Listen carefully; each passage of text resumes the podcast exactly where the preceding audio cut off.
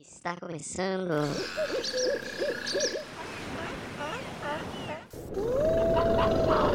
Salva. Olá, meus queridos ouvintes, sejam bem-vindos a mais um episódio do Saúvas Podcast. E no episódio de hoje a gente vai discutir um pouquinho sobre a perda da biodiversidade do, no planeta, né? Sobre as causas, as consequências e o... aqui quem tá falando é o Vini. Alan. Emanuel. Louise. E agora a gente vai começar o nosso episódio.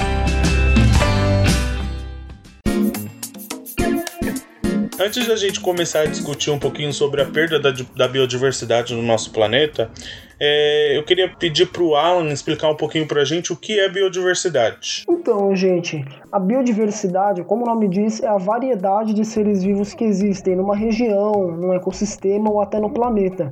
Então, parar para pensar, uma floresta tropical, ela tem muita biodiversidade. O que isso quer dizer? Que tem vários seres vivos de diversas espécies. Tem animais vertebrados, invertebrados, tem vários tipos de plantas de vários tamanhos, várias alturas, assim, né? Vários volumes, tem vários tipos de micróbios.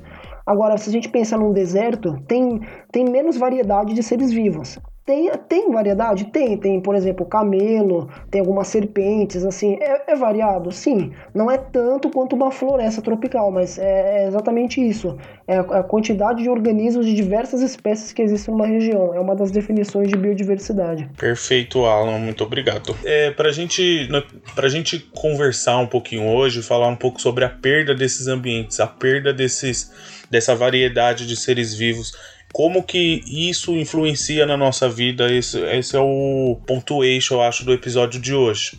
É, antes da gente entrar no, no, como isso impacta a vida do ser humano no dia a dia, é, num, num contexto geral, não só no dia a dia, mas eu queria, queria pontuar aqui e talvez alguém pudesse começar sobre alguma coisa que nós seres humanos fazemos e que, que influencia e que acarreta mais ainda a perda dessa biodiversidade. O que o ser humano faz para que a biodiversidade morra?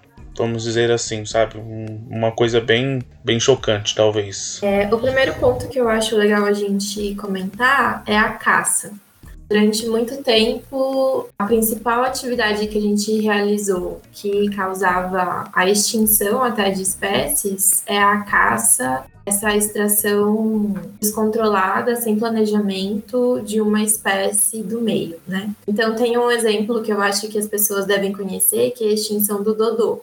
Dodô era uma ave que não voava, né, que ficava sempre no chão, e a gente, em um curto período de tempo, caçou todos, todas essas aves, porque era uma fonte de alimento, e foi extinta.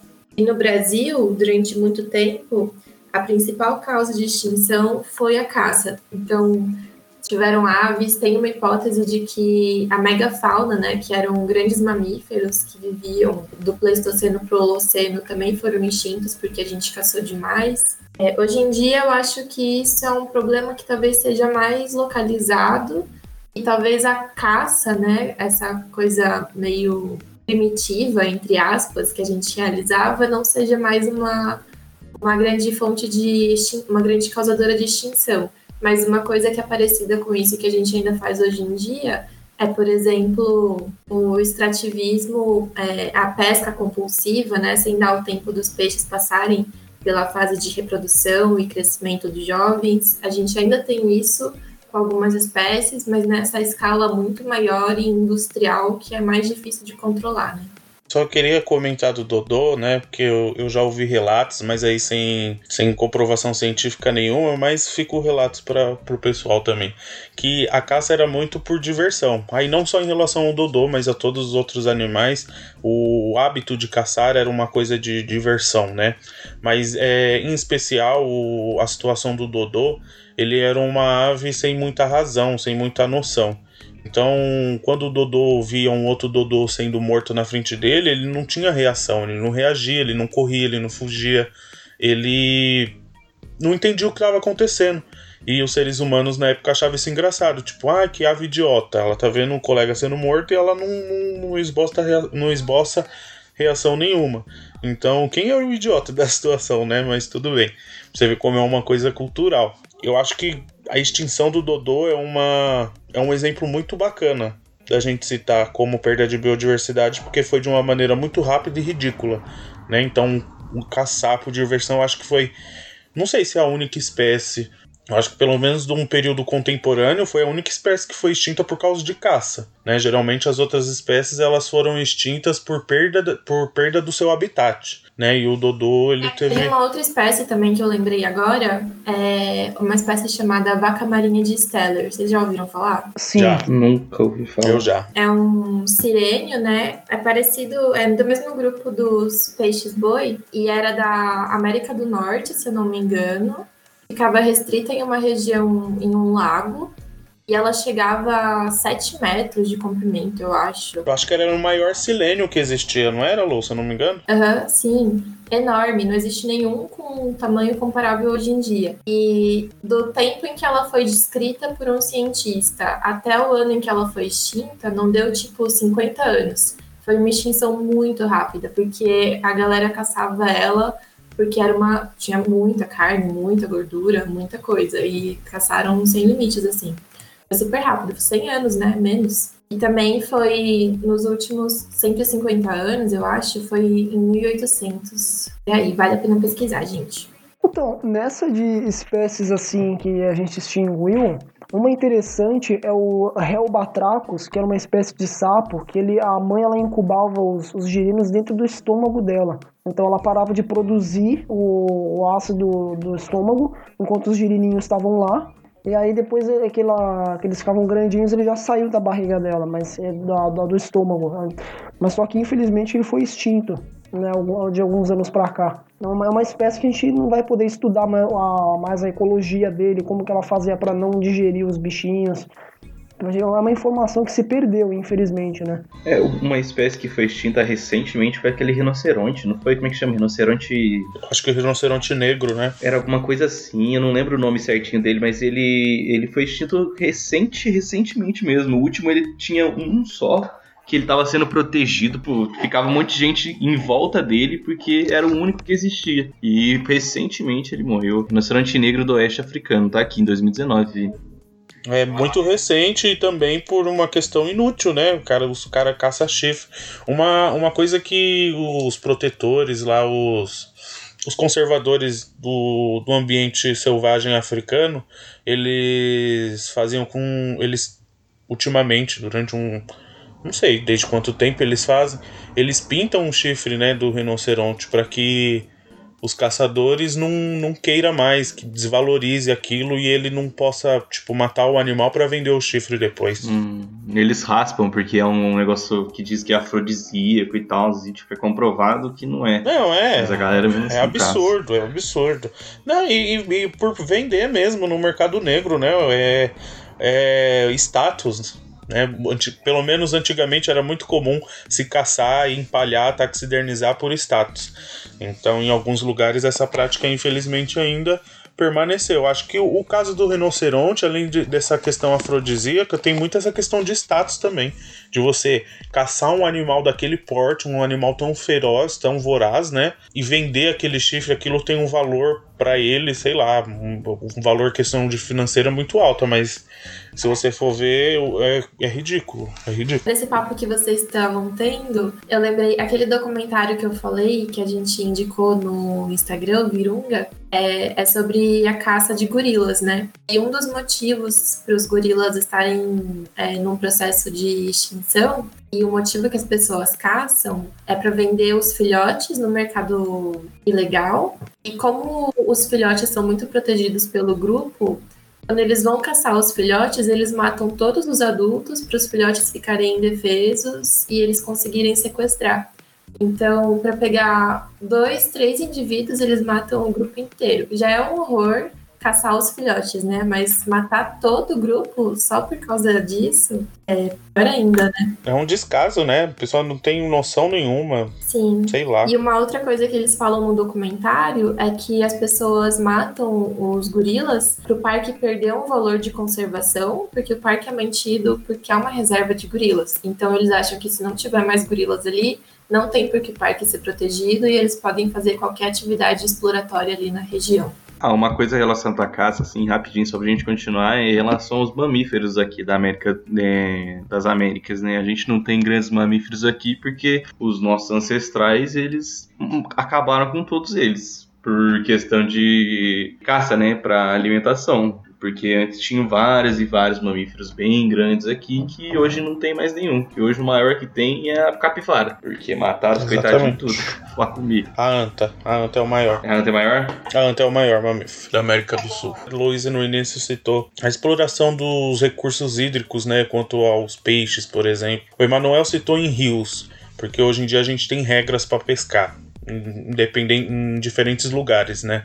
Mas eu acho que a pesca esportiva, que é o, o mais comum, assim, da população em questão geral, tipo, a gente pode ir lá e pescar. O impacto que ela causa, assim, num contexto ecossistêmico, ela é menor do que o extrativismo em massa, assim, sabe? Como, por exemplo, pescar sardinha. A gente consome muita sardinha, a gente como, como população. Então, a sardinha que vem latada, por exemplo, ela, ela não é um indivíduo adulto, né? Se, a gente for pensar.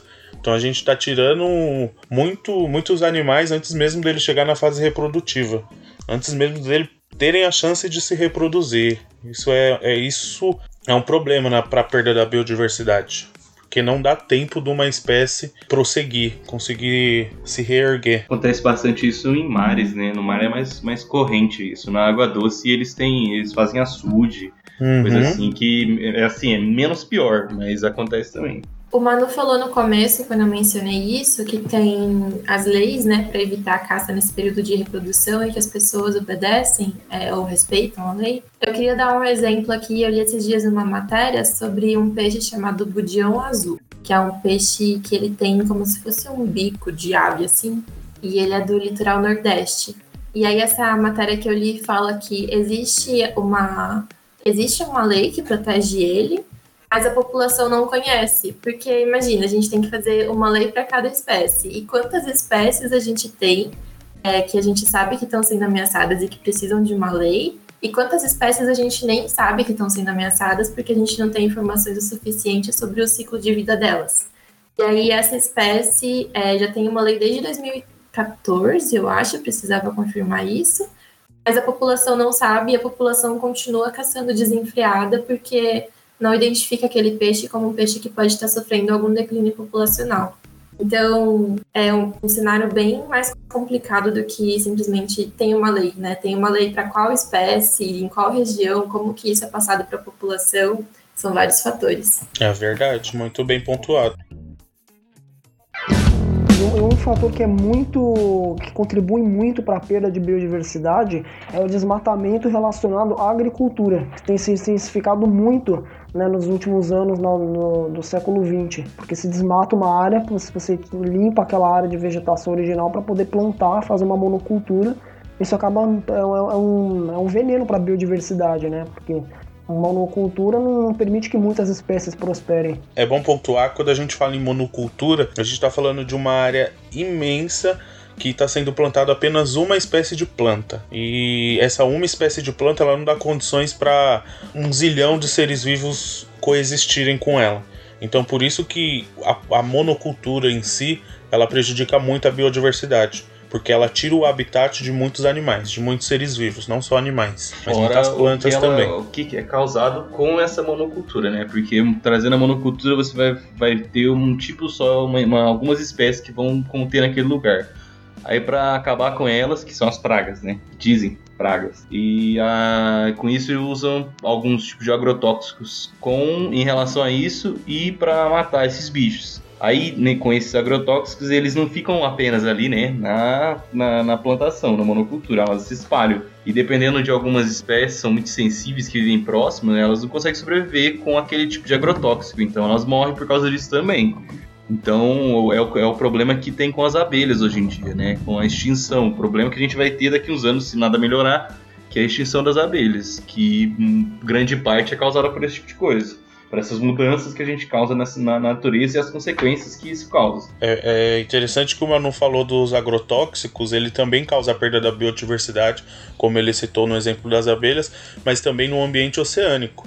Então, o, apesar de a gente estar tá jogando agrotóxico aqui na Terra, ele, ele o solo absorve esse agrotóxico, o lençol, vai parar no lençol freático, isso possivelmente vai parar nos oceanos esse agrotóxico acidifica o oceano e pode vir a matar quilômetros e quilômetros de recifes de corais. E os recifes de corais nada mais servem do que o berçário para um monte de espécies de peixes assim. Então se você não tem mais esse berçário, você não tem mais condições para reproduzir para diversas espécies se reproduzir. Então mais uma mais um exemplo para perda de biodiversidade. E também tem o, eu estava lendo aqui, é a questão do, da extinção de alguns é, sapo, rã, perereca, né? é, muitos deles são prejudicados por causa disso, porque eles, a parte, grande parte da vida deles é na água. E o que é contaminado muito também é a questão da água, que o Vini falou, que antes de chegar no mar elas passam no rio. Então, é, esse tipo de, de bicho, eles são prejudicados por causa disso. Porque imagina, se grande parte da vida deles é na água e essa água está poluída por agrotóxicos, eles não vão conseguir completar o ciclo de vida. E se completa o ciclo de vida, eles nascem é, doentes. E isso prejudica ele na reprodução depois.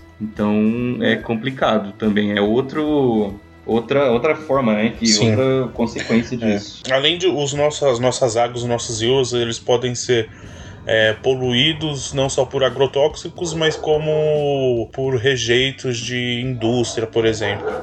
Então isso é uma problemática, uma, uma, outra problemática, mas que vale a pena ser pelo menos pontuado no episódio de hoje. Esgoto também, que é jogado, que depois é pro sim, mar, e tem a sim. mesma consequência que você falou dos corais. Tá tudo interligado. Uhum. Então, existem muitas evidências de que o ser humano ele tá alterando o clima do planeta. Isso vai, vai acarretar em uma perda de biodiversidade enorme, porque os seres vivos que existem hoje, eles estão adaptados para viver nessas condições, nessa temperatura que o globo tá e tudo mais. E se mudar isso, muitas espécies não vão conseguir se adaptar. Então, por exemplo, muitas espécies de tartarugas, de, de crocodilos, muitas espécies de planta dependem da, de uma certa temperatura para poder terem a reprodução delas bonitinho. Algumas plantas, plantas só florescem né, depois de uma, um tempo dentro de uma certa temperatura, debaixo de uma temperatura. É, a, a, o sexo das tartarugas é determinado pela temperatura também. Então, um desequilíbrio na temperatura, na, no clima, vai causar uma, um impacto na, na biodiversidade também. Uma, um exemplo disso é que eu li numa, nessa revista da FAPESP que a gente ganhava, que a mudança climática muda também em relação à, questão da chuva e a, e a vazão dos rios, né? Encher e diminuir. E tem um problema muito grande que aconteceu, que é o que uma mudança na, no período de chuva fez com que não chovesse em um período, que os peixes subiam o rio. E quando ele sobe o rio, eles sobem o rio, o rio tá alto. Então, eles conseguem, todos eles passarem. Nesse caso, o rio estava muito baixo e os peixes não estavam conseguindo passar, subir o rio para conseguir reproduzir. Então, outra coisa, outra consequência que pode causar. Bem localiz localizada, mas que é está acontecendo com mais frequência. E quanto mais frequência, pior para essas espécies. O ser humano, durante a peregrinação dele pelo planeta, durante a, o seu espalhar pelo globo, ele acabou levando várias espécies junto com ele, várias espécies de animais, várias espécies de plantas. E aí que está o problema. Se você pega uma espécie que não é nativa de uma área e leva ela para lá, ela vai, pode causar um desequilíbrio. Por quê? Porque ela vai começar a competir com as espécies que existem lá por comida, por abrigo, tudo mais. Isso vai causar algumas espécies sendo extintas. Um exemplo seria o coelho que foi levado para a Austrália. O coelho não, ele não habitava a Austrália antes do ser humano chegar lá, Chegou lá, o coelho começou a comer muitas, muitas plantas, começou a competir com outras espécies que haviam lá. E como ele, a espécie invasora não tem um predador natural, ele vai se reproduzindo a rodo, né? Vai se espalhando, espalhando. Isso vai causar um desequilíbrio e perda de biodiversidade também. E é um coelho, né? Que reproduz muito fácil. Tanto que virou, virou problema muito grande na Austrália. Tanto que eles têm várias medidas para essa diminuição, né? Do número de coelhos. E era para que, eles levaram o coelho lá? Para caça, porque eles gostavam de caçar. Olha aí que beleza. Mais um exemplo da caça aí. que influenciou. Mas hoje eu acho que está mais controlada a questão da, dos coelhos na Austrália por causa das medidas do governo que tiveram e tal.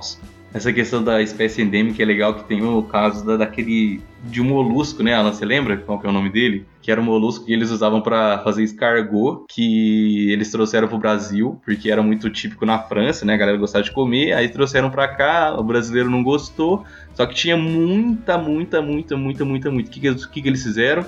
Eles foram lá e jogaram na natureza. E hoje esse bicho é uma praga. É o caramujo africano gigante, gigante africano, alguma coisa assim. É. Ah, mas ó, outra também que é legal, a abelha. A abelha que a gente tem aqui, ela foi. Ela é uma mistura da abelha africana e a abelha Europeia. é, europeia. E por quê? Porque tinha muito. Elas. As duas, né? A europeia, ela dá muito mel, algo assim, e a. É que uma dava muito mel e a outra não era tão, tão agressiva. Aí eles tentaram cruzar pra que ficasse uma abelha que dava muito mel e não era agressiva. Aí deu ruim. Deu ruim, porque escapou e ficou aí. Tem outro também que eu tava lendo dos mano, achei muito louco. Rantouro, que era também usado, eu acho que é pra alimentação, algo do tipo. E tinham vários e vários criadouros dela, e o que, que eles fizeram? Jogaram, não- ninguém come esse negócio, jogaram fora na natureza, e hoje é uma praga. Eu acho que já pra finalizar essa ideia de o que, que a gente faz que causa a perda da biodiversidade, uma coisa que fecha tudo isso é a superpopulação da nossa espécie. Então, quanto mais gente no planeta, mais a gente precisa de espaço para morar, para viver, para se locomover. E para isso a gente tem que desmatar, a gente tem que desflorestar um, um ambiente. Isso causa é, a extinção da biodiversidade. E fora que quanto mais gente, mais alimento a gente também precisa. E para a gente ter mais alimento, a gente precisa também desmatar mais ainda. É uma questão que nos traz dois problemas, duas frentes aí que pode causar a perda da biodiversidade. Um exemplo gigante disso é a Mata Atlântica, né? A maioria das cidades, das maiores cidades do Brasil, estão localizadas nas, na, na região da costa, né? Que é onde tem a Mata Atlântica. E hoje a Mata Atlântica é o bioma mais prejudicado que tem. Ele tem muita, muita pouca parte original mesmo dele. Acho que não chega nem 10% de território original. É muito pouco, é muito pouco.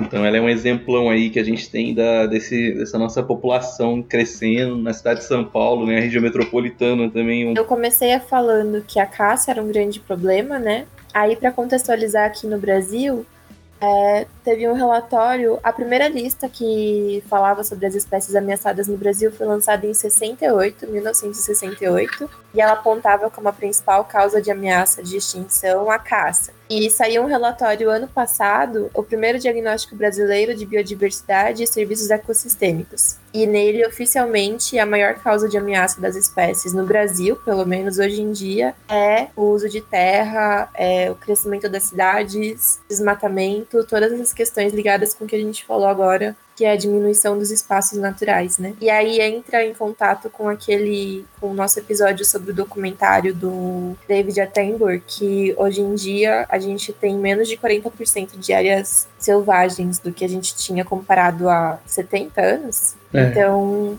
para as pessoas verem que não é só a gente acha que realmente o uso de terra é o que está sendo uma grande ameaça para a biodiversidade hoje em dia. Não é achismo. Vale muito a pena refrisar isso. Não é achismo.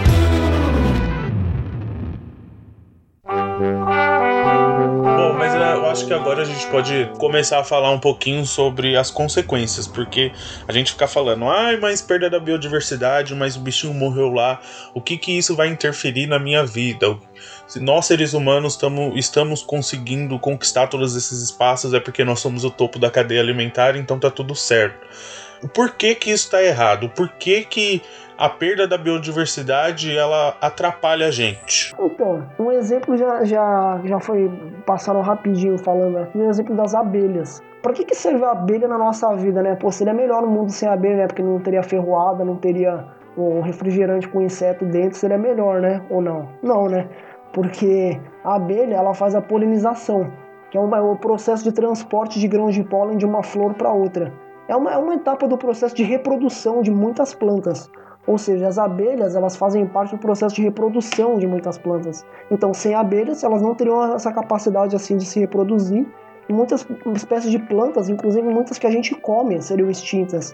Então, por exemplo, maracujá, melancia, ameixa, são espécies que dependem de, de abelhas para poderem se reproduzir. Coisa da abelha é louco que tem algumas, acho que na China, que lá o, o- é tão violento as coisas que a abelha foi extinta realmente, não tem muitas espécies lá. Então a galera, eles polinizam, tipo, vai um monte de gente nas plantações ficar polinizando de, de flor em flor para conseguir ter alguma coisa, senão não, não, não, não cresce nada. É, e a abelha fazer esse trabalho de graça, né? Exatamente. E, e, o que é feito manualmente pelo ser humano não chega aos pés da efetividade que é feito por uma abelha, entendeu? Que isso fique bem claro.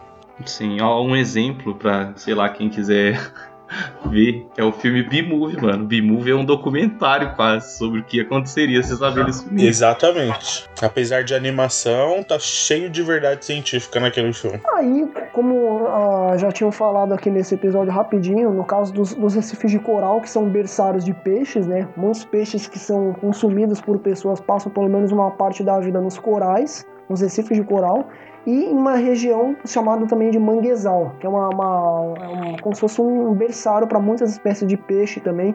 Ou seja, o manguezal e o coral ele não é só bonito para tirar foto, para fazer turismo, ele é importante economicamente para a gente também, né? E, e, também nessa parte de a gente pensar em floresta, pensar em ambiente bonito, colorido assim, uma outra função das florestas é que muitas espécies de plantas e animais que têm toxinas, que têm venenos assim, vivem lá. E o legal é que muitas espécies dessas, elas podem, você pode retirar a toxina delas e fazer composto medicinal, fazer coisa para ajudar as pessoas a tratar doenças. Mas se a gente destruir a floresta, a espécie vai ser extinta, porque ela, às vezes a espécie só, só ocorre naquele lugar, ela só vive naquele ambiente ali. Desmatou a floresta, a espécie desapareceu, é um remédio a menos que a gente poderia produzir. Ah, sobre os corais que você falou, são berçários tem um papel econômico de turismo e também tem uma função muito importante de proteger as cidades litorâneas, né? Ah, sim. Porque as barreiras de os recifes de corais seguram as ondas, impedem que se formem ondas gigantescas e tsunamis. São uma proteção para todas as cidades que existem nas costas. Ah, e, a, e a questão do coral, ele se acabar, acaba um ciclo de vida de milhões de espécies que estão ali que vai, é, vai refletir na nossa vida em relação também a. Cianobactérias? É, da, acaba o ciclo e vai interferir em algum momento no ciclo das cianobactérias. Porque elas são. A vida do oceano completamente vai ser outra.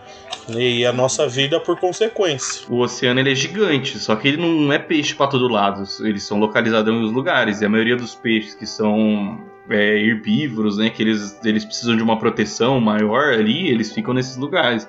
E se acabar essa, essas espécies, vai interferir de alguma forma no ciclo das cianobactérias, que é o que faz a gente respirar. Então, sem isso, a gente morre. Então, é muito perigoso. É uma coisa que a galera dá bastante atenção, é, muito pesquisadores e tal, porque isso realmente é um caso muito sério. Muito sério. E tá cada vez maior essa extinção dos corais. Tá? Está acontecendo cada vez mais com maior velocidade. É, é, bom, é bom esses exemplos porque eles aproximam a gente numa questão econômica, né? Então manter, conservar e preservar a biodiversidade é lucrativo também. Sim. Isso é muito importante a gente entender que isso é lucrativo, a gente precisa disso, a gente precisa da biodiversidade. E na área da conservação, isso tudo é chamado de serviços ecossistêmicos, né? São coisas que a natureza nos provê e que tem que permite um faturamento por economia, né? A gente economiza um trabalho que a gente teria que chega a bilhões, trilhões de reais, dependendo do país. A economia do Brasil é movida por essas commodities. Então, sem sem a natureza não existe economia no Brasil. Ah, um exemplo legal aqui que eu, que eu, que eu tava olhando é no caso da febre amarela. Uns anos atrás teve um surto aqui na região de São Paulo, né? E muita gente matava macacos em florestas porque achava que eles transmitiam o, o, o vírus. Mas não, ele não transmite o vírus. E outra, na verdade, ele tem uma utilidade pra gente, pros humanos, porque ele é um indicador. Como assim? Ele também pega a febre amarela se ele for picado por mosquito, e se as pessoas estão patrulhando na mata, né, os biólogos tal, e encontram um macaco contaminado, se ele está doente, então é um sinal de que o vírus ele está circulando pela, pela região. Ou seja, o, o macaco ele está ajudando a gente sendo um indicador, mostra, acusando que o vírus está por ali. É, foi exatamente isso que aconteceu. A gente cons conseguiu trilhar o caminho da, do vírus por causa dos. Do, dos é, é foi o bugio, né? É o bugio.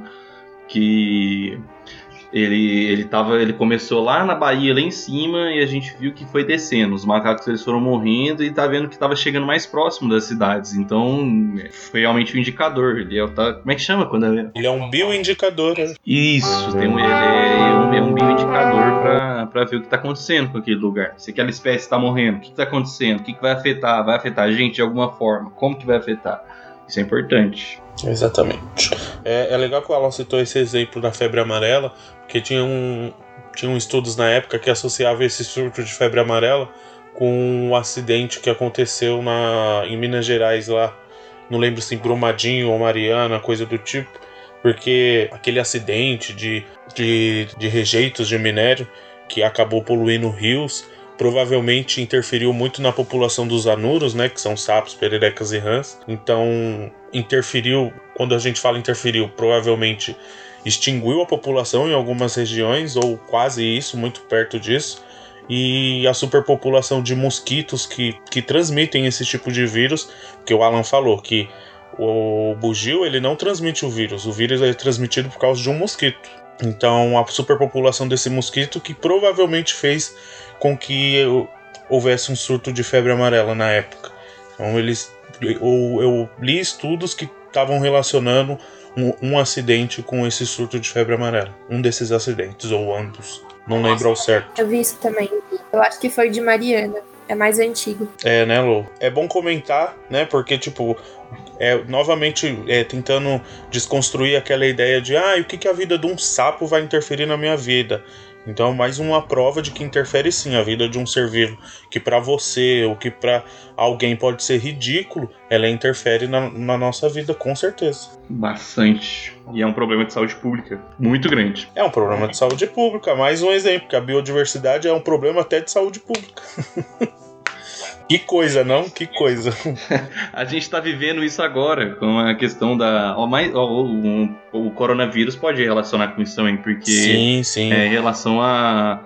A, a, a, caça é um problema de saúde pública, a galera não tem comida. E essa galera que não tem comida, eles procuram comida na região. Então eles vão, vão comer o que tem lá. Então na China tem muito isso. Eles comem. Aqui no Brasil também tem. A gente come coisas que, é, que para muita gente é exótica, só que pra gente é normal. Uhum. Então lá eles comem é, carne de morcego, carne do daquele bichinho lá, o, é pangolim, não é o nome dele? Ó? Pangolim. pangolim. Tem, ele come carne de vários bichos que a gente nem sabe que existe aqui no Brasil. Só que lá é muito, lá é muito mais comum. Então eles comem isso. Esses bichos têm doenças e as doenças passam para o ser humano que vai causar uma pandemia. Então a preocupação do, desse, de, dessa galera da, do, da virologia aí é muito isso também, porque a gente tá vendo uma consequência disso agora.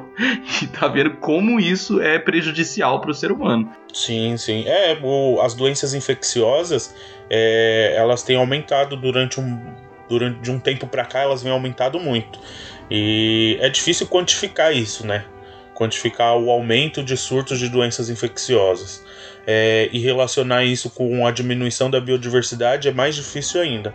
Mas que existe uma relação com o, a perda de habitat de animais e aí esses animais eles passam a ficar mais próximos da região urbana, mais próximos das cidades. E eles podem trazer alguns tipos de vírus que no ambiente dele era super controlado, para o animal estava super ok, mas quando está perto da gente a gente acaba adquirindo essa essa doença infecciosa que para a gente não é ok. Então, o coronavírus provavelmente não é provado a origem do, do, do vírus ainda é, mapeado certinho, mas provavelmente tem relação. Aí tem a gente tem exemplos como o Zika vírus, que também está relacionado a, a uma infecção zoonótica, se eu não me engano que ele chama, que é quando vem de algum outro animal. A gente teve o vírus do Ebola, também foi um surto ferrado. Também veio de um outro animal. Entendeu? Então tá sempre relacionado com a perda de habitat de um animal ou com a, alimentação, da maneira que você falou, mas que a, trazer essa população, a população de um animal que é selvagem, completamente selvagem, perto da região urbana, e ela traz esse tipo de problema pra gente. Que também é saúde pública, né? Tem um discurso que os políticos no Brasil estão fazendo nessa né, durante a quarentena, que é que a gente não lidou muito bem, que foi difícil de organizar a situação, porque o Brasil nunca Nunca imaginamos que no Brasil poderia haver uma epidemia do tipo, né? E o tipo dessa epidemia é que passou, ou de um animal passou para a gente outro animal, né? E aí isso é curioso porque com tanto desmatamento que tem no Brasil, uma coisa que eu li vários cientistas falando é a sorte que na verdade a gente teve de não ter tido uma epidemia do tipo antes, porque imagina o tanto de vírus, o tanto de bactéria, o tanto de seres patogênicos que estão crescendo, crescendo, crescendo lá na Amazônia, ocupando diferentes bichos, e conforme a gente avança para cima dessa mata, a gente vai entrando em contato com eles e pode ter milhares de doenças. É inimaginável o número de doenças novas que podem existir lá e que podem passar para gente. Então, isso é uma questão prioritária no Brasil, não é sempre vai vir da Ásia, não. Tem um bolinho crescendo de doenças aqui para a gente controlar também, para a gente prestar atenção, se não mudar as políticas de desmatamento, né? O Zika é o maior exemplo disso, porque o Zika, as crianças começaram a nascer com microcefalia, né? E ninguém sabia de onde vinha. Então foi o Brasil ele meio que foi um exemplo em relação a isso, porque e foi é meio assustador perceber que como o Brasil foi um, de, um, de, um desexemplo em relação ao coronavírus, porque com o Zika trataram muito bem. Foi um estudo absurdo que eles fizeram, que conseguiram meio que, vamos colocar entre aspas, controlar o que aconteceu e saber de onde vem, tudo certinho. E com o coronavírus aconteceu isso, né? Meio louco. Eu acho que só para finalizar essa questão da, né, que a gente falou das consequências, o que traz de ruim pra gente, a perda da biodiversidade, é pra gente nunca culpar né, o, os animais. Que a gente citou esses exemplos de animais que, enfim, também pegam o que transmite pra gente, mas a culpa nunca é dos animais. Ou a culpa é nossa porque nós fomos lá e destruímos o habitat deles, ou a culpa é nossa por não ter por a gente ter que se alimentar daquele animal porque por questões por condições aí já socioeconômicas, sociopolíticas de cada país, de cada região, mas é bastante importante a gente frisar que a culpa nunca também é do animal. Só legal acrescentar um comentário que isso que a gente falou aqui são só algumas das, da, das consequências da, da, perda de biodiversidade. Tem muitas delas, a gente só selecionou algumas aqui, só para a gente ter uma ideia um pouquinho mais. É, só para a gente ter uma ideia, né? Mas existem muitos mais motivos, muito mais é, consequências, né? Na, que vão impactar na nossa vida. Bom, gente, o, o, episódio de hoje ele vai ficando por aqui, tá? Mas não, o assunto em si ele ainda não acabou. A gente discutiu hoje sobre algumas causas e consequências em relação à biodiversidade. Esse papo continua no próximo episódio com a gente discutindo um pouquinho sobre um documento de conservação da diversidade biológica, onde a gente vai especificar mais os planos, as metas e sigam a gente nas nossas páginas, nas nossas redes sociais, como no Instagram, Saúvas Podcast.